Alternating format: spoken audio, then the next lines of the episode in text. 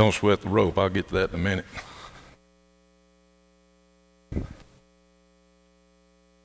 I can this Brother Richard this morning. Thank you for letting me do this. Uh, I'm to do something a little weird today. It's a testimony about my testimony. And uh, I'm to try to plug a few other things while I'm at it. So I'm to start with, uh, well, let me start here. Uh, some time ago, Larry uh, offered the opportunity to we in the choir, and he announced it to you, the congregation, that if anybody felt led to give a testimony, that they would make time for that. It ain't happened. Now, here I stand before you, the guys talking about, you know, men leading and this sort of stuff, and uh, that I'll refer to something else along those lines too. So, uh, my boot's first one on the ground. Uh, I do this little thing.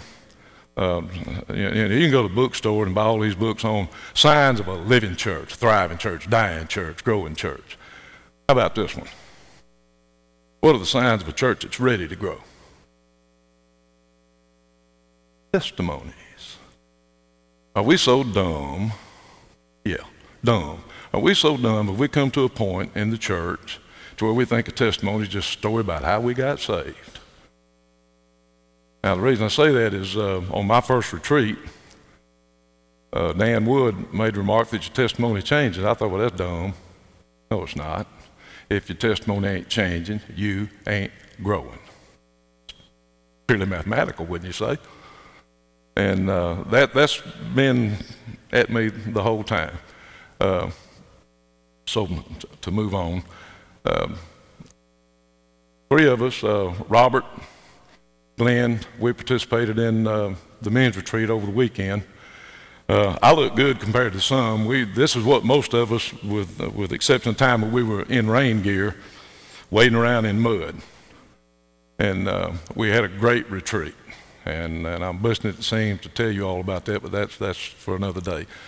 Uh, this experience, this recent experience on the, on the retreat, uh, brought me to this change and an understanding in my own testimony.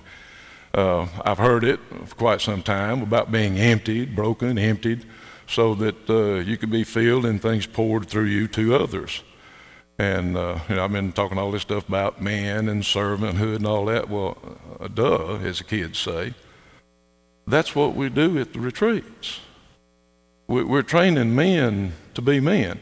Now, this is our recent T-shirt. It's called the Expedition uh, Men's Retreat. Going out expedition. Our theme verse is 1 Corinthians 13. Be watchful. Stand firm in the faith. Be, act like a man. That's in big letters. That's what we try to convey to these men, young and old alike. And uh, we serve them. We're trying to teach them servanthood. And, uh, you know, it kind of all fell into place uh, you know, we need men serving. That's leading the church. And uh, that just all fell together and it, it, in a way that I could say it to you. And uh, so that, that's the objective of that is to uh, make leaders out of men, lead their church.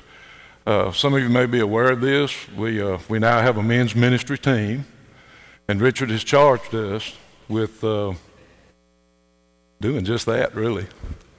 And uh, that, I want our objective to be train men to be servants and uh, to lead the church. And if you look at the churches that are growing, and this is not about numbers, the churches that are growing, I don't care what denomination it is, what color their skin is, I don't care. The churches that are growing are the churches where the men are leading the church. I mean, if you don't like that, get over it. it that's just the way it is. And uh, so we, we have a, a serious task, and he's put it on us. He's expecting us to do it. So, you know, uh, like I said, I guess we got boots on the ground, got to stir up some dust now. But um, I, I'm trying to stay short. To, to go on to, let you know, but, but my testimony is kind of weird, but I want you to know that your testimony is going to change, and you need to share it. I know that's not for everybody. it's not for me. What I'm doing right now is not for me, but I'm stepping up, I'm trying to do it. But uh, we we've got some things on the calendar, and it's already in works, y'all. A group of men, and I'm not going to try to name them because I'm I'm kind of fuzzy right now. But we have pledged this team every Sunday morning at 0815 to meet here in the sanctuary and pray for our preacher because we failed him on that. We were doing that at one time. We failed him. And uh, we're, we're planning uh, men's prayer breakfasts once a quarter. Now, the first one we can get to will be the 28th of April. That's too far away. We're also, on those days, going to call men to come forward and pray over these men, our church, our community, our world. And I asked if I could do this this morning. Two months is too long. I want to call the men. Just come and stand with us. And firm in the faith. You, you, know, you ain't got to pray. Just come stand with us. Let your church see you leading the church. Because until that happens, we're dead in the water. So, Larry, Richard, y'all come here. Men, Come on.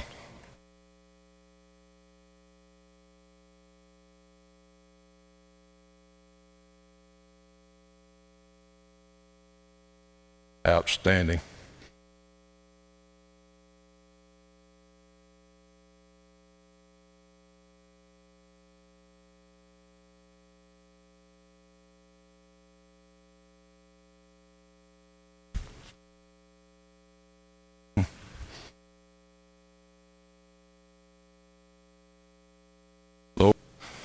Come before your throne. This is serious business. I thank you for these men that have taken the first step stand around our preacher. We need to pray for him, support him. That's the best protection he can have. I thank you for these men for the very possibility they could take part in our men's ministry. We don't know what that's going to be yet, but we've started. Pray for the needs of the church, but we also want to remember that there are needs outside the church, that we are to go out. It's all an expedition. Watch over our staff, everyone involved. Watch over the people who have needs, known and unknown. And we'll trust all that to you. We ask that you forgive us where we fail you because we're always going to do that. I ask this in the name of our Savior, our Captain, our King, our Lord, Jesus Christ. Amen. Amen. Now, I told you I'd get to the rope.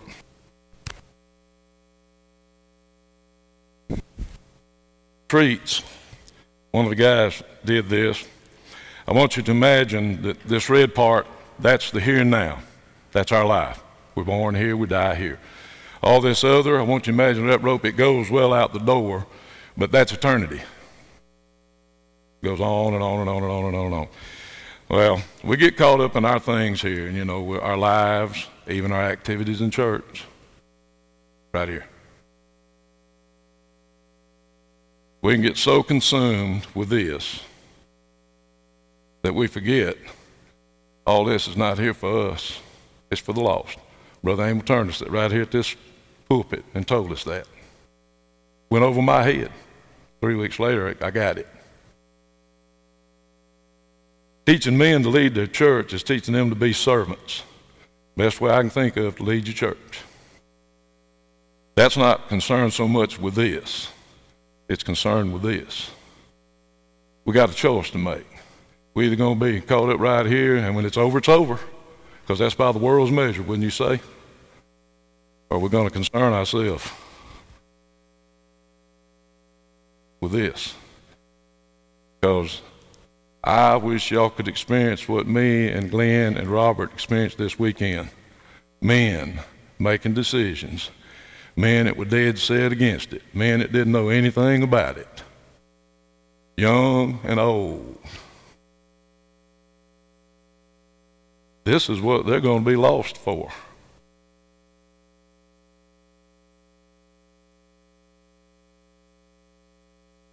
Kind of grabs you, don't it? Eternity.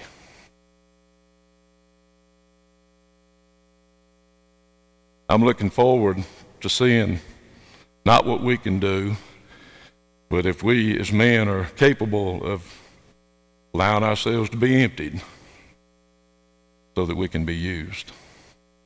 Thank you. But that rope ended, but eternity never does. It just keeps going and going and going, and so many will be lost for all of eternity. On June 6, 1944, one of the largest amphibious military assault missions in history began when over 150,000 American, British, and Canadian troops were mobilized to storm the beaches of Normandy. Facing a strong German resistance, over 4,000 Allied troops lost their lives that day with thousands more either wounded or they went missing in action. But through this organized mission, Western Europe was liberated from Hitler's Nazi regime, and the tide of the war completely shifted in favor of the Allies. This mission, codenamed Operation Overlord, was successfully mobilized and its goals accomplished because General Eisenhower understood key factors to effective mission mobility.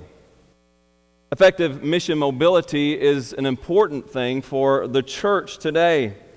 It's important for us as we go out on the mission that God has given us to accomplish here in our world, in our time. Therefore, we as a church, we value mission mobility. We value mission mobility. This is the sixth and final core value as we've been looking at this study on who we are. We value mission mobility. We believe Christ commissioned his church to make disciples of all nations and are committed to making disciples in our local community, in our region, and around the world through personal evangelism and the mobilization of missionaries. Now, let me read that again. We believe Christ commissioned his church to make disciples of all nations, that's all peoples, and are committed to making disciples in our local community here in Bastrop and Morehouse Parish, in our region, in the state of Louisiana, and around us and around the world to the ends of the earth through personal evangelism ourselves, sharing the gospel of Jesus Christ with others, and the mobilization of missionaries, sending out missionaries around the globe to take the gospel of Jesus Christ to the lost all around. Now, today we are looking in Acts chapter 1, Acts chapter 1, verses 6 through 11. And in Acts chapter 1, verses 6 through 11, here today we're going to observe five key factors, five key factors for effective mission mobility. James was, was talking about the importance of men leading the church. The men are to lead the church into the mission of Christ, the mission that God has given us to do, to mobilize us to do the mission that we are called to do. So we have five key factors for effective mission mobility.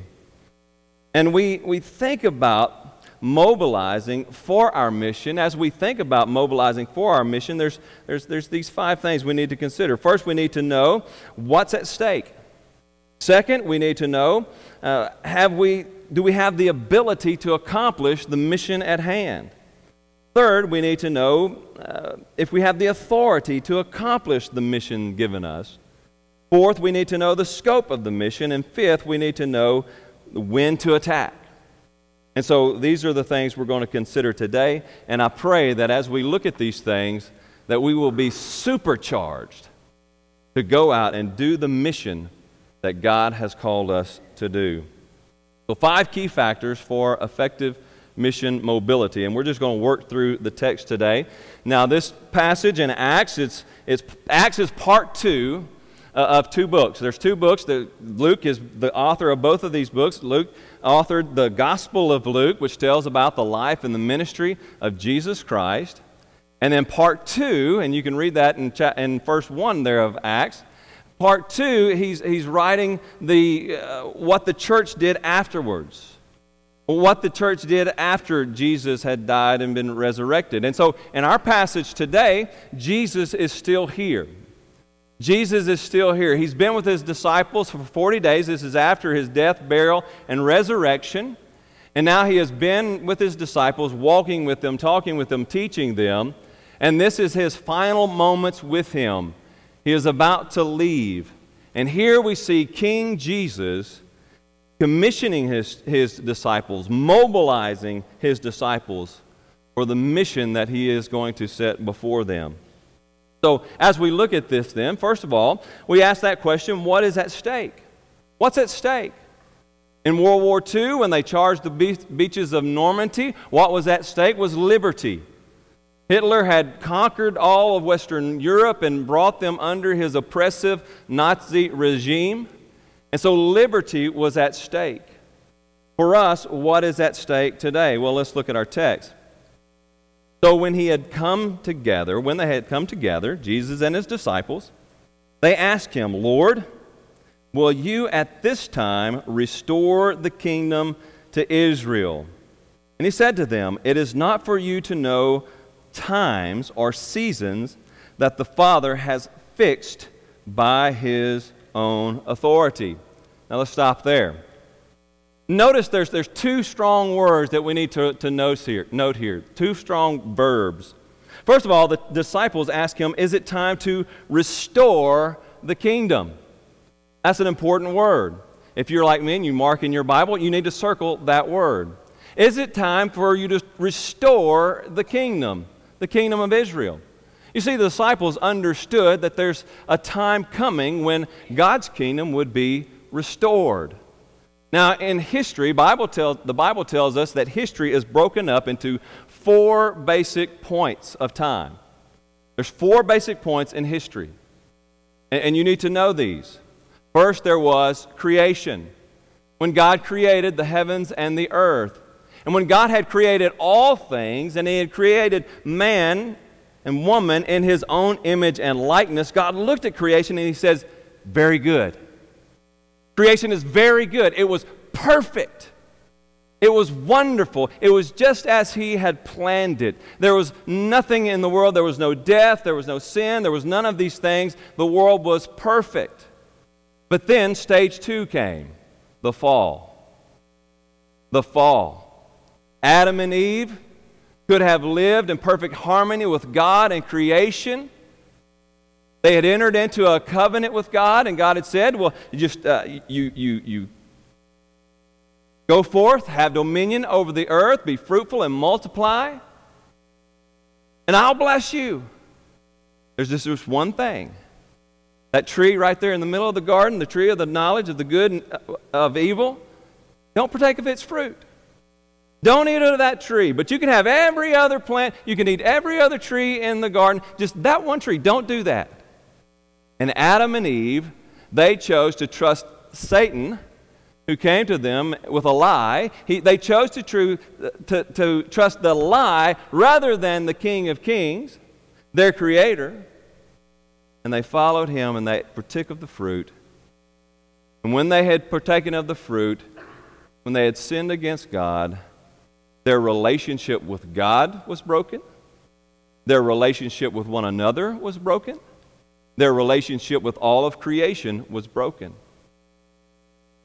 Sin came into the world and it was, it was passed on to, from Adam and Eve right down to us.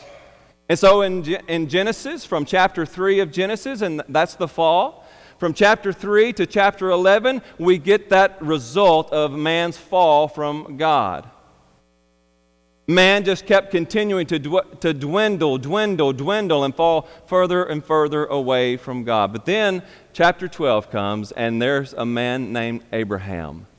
And God comes to Abraham, And he says, Abraham, through you and your seed, your one seed, your one offspring, this one man that will come from you, through you, this man, through this seed of yours, I will bless the nations. Reconciliation. God's plan of reconciliation begins to be revealed in Scripture. And throughout the rest of the Old Testament, we have allusions to reconciliation that is to come. God is looking to reconcile man to himself. And then when the New Testament comes, enters Jesus, King Jesus, who is the son of Abraham, but he's also the Son of God, born of the Virgin Mary. And here is the reconciler. And King Jesus comes to this earth as a poor man, and he lives in complete obedience to God, opposite of what Adam did. He lives in obedience to God's will. He lives in obedience to the Father's will. And though he was without sin, though he did, did nothing that deserved death, he went to Calvary's cross willingly. And he died on the cross for my sins and your sin. He paid the penalty for our rejection of God for us. And he died on the cross.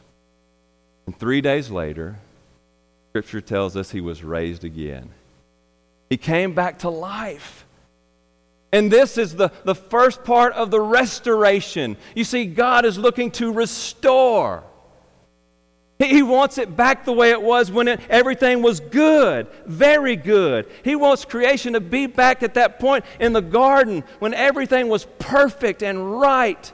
And so Jesus came to reconcile us to God, to unbreak that which, which we have broken, to renew our relationship, reconcile our relationship to God so that He can bring us into His renewed, His restored kingdom.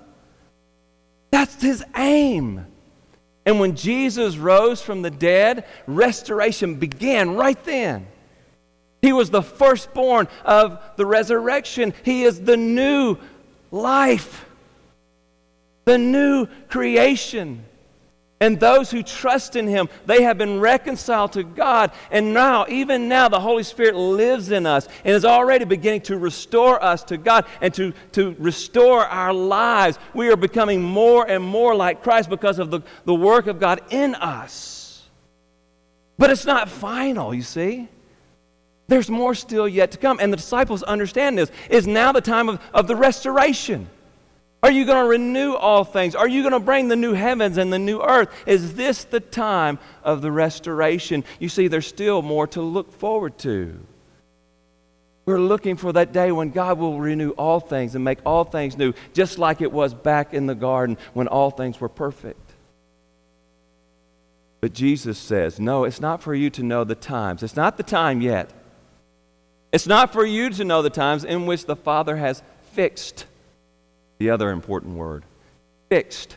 This is a, a, matter that is fixed. This is going to take place. Christ is going to return. He's going to restore all things and make all things new. It's going to happen. No doubt about it. God knows the point in time that it's going to take place, and it will take place. Now, here's where we get to the stakes. How do we see what's at stake here? Because Scripture tells us when the time of restoration comes, when Christ returns, not only is He coming to restore us, His followers, those who trust in Him, but at that moment in time will be the time of judgment. When Christ comes to restore His people and to His kingdom, He's also coming to judge the dead. Scripture says he was coming. He is the one who is to judge the living and the dead. When it says the living, that's talking about Christians, those who trust in Jesus, who have made, been made alive back to God, been restored to life to God. And the dead are those who have rejected Christ and said, No, I'm going to stay where I was. I'm going to continue doing it on my own. They are the dead.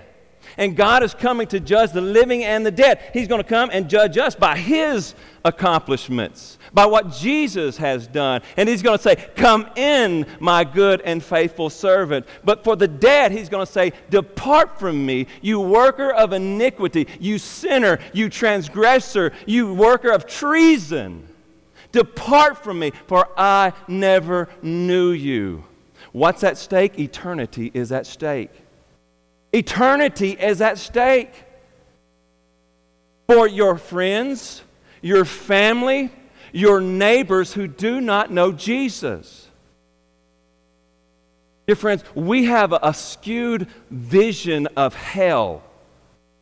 We, we, we read it in the Bible and we say we believe in a hell, but we don't really understand hell.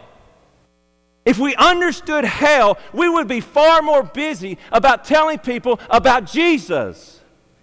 You know, we always say this when, when we see people who are sick and who are dying well, there's worse things than death.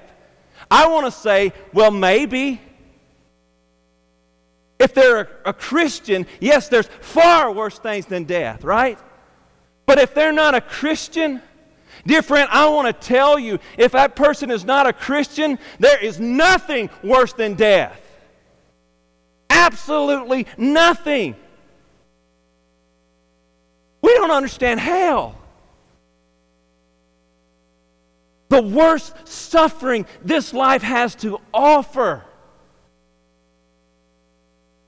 The absolute worst this life has to offer is a, a cakewalk compared to hell, where the worm never dies and the flame is never quenched.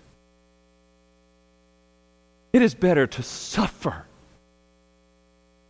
the worst, most agonizing pain in this life than to die and go to hell. We look around at our friends and our neighbors we know they're going to hell. And we talk about the weather. Friend, I want you to know today stakes are high. Eternity is at stake. We got to quit playing around. We got to quit playing around. We've been kind of lollygagging in so many ways. We've just been kind of doing things uh, this way or that way. We, we haven't really. We're looking at the world around us and we're seeing them. They're dying, they're going to hell, and, and we just can continue life as usual.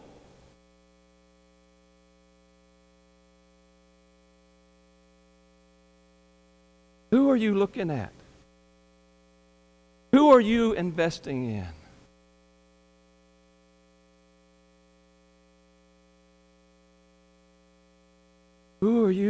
Trying to help escape the fires of hell?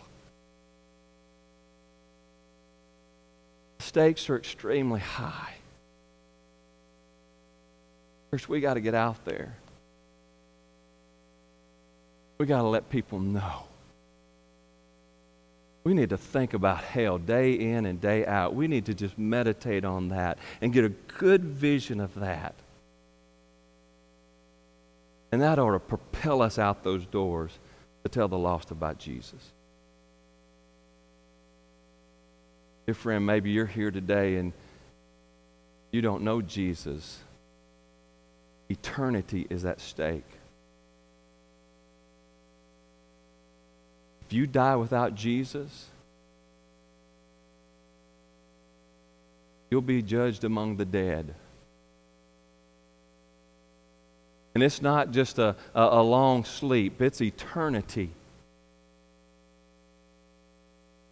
without end in the devil's hell. Do you know Jesus today? Do you trust in him? It's not about saying a prayer. It's not about doing this thing or that thing. Here's the simple key. If you are to escape hell. You trust in Jesus. You trust in Jesus. Turn away from that life of, of rebellion and, and, and living your life on your own terms. Turn to Jesus. Trust in Jesus. Give your life to Jesus. He died for you. He died for you so that you might have life. What greater love is there than that?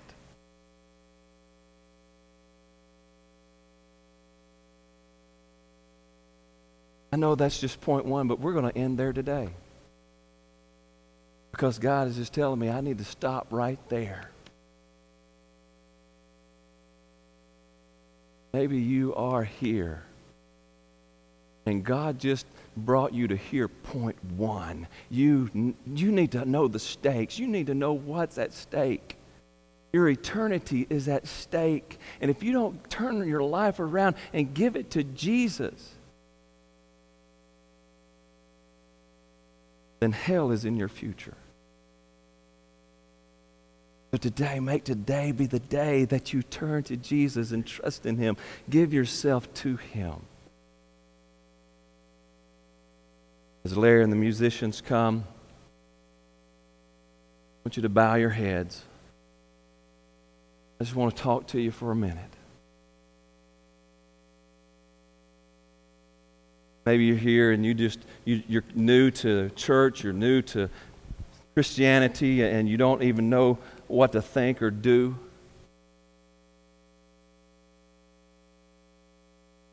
It's all about this trusting in Jesus.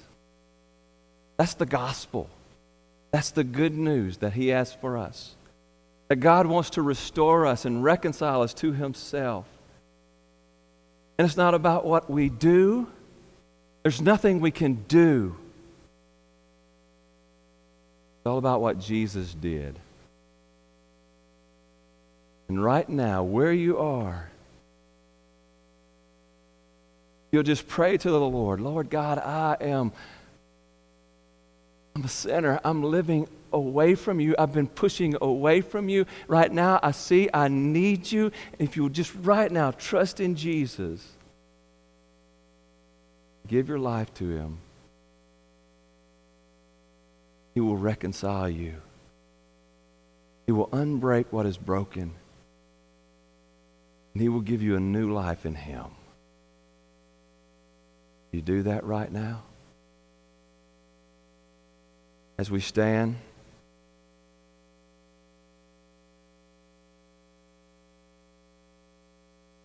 let me pray for us real quick. Heavenly Father, Lord,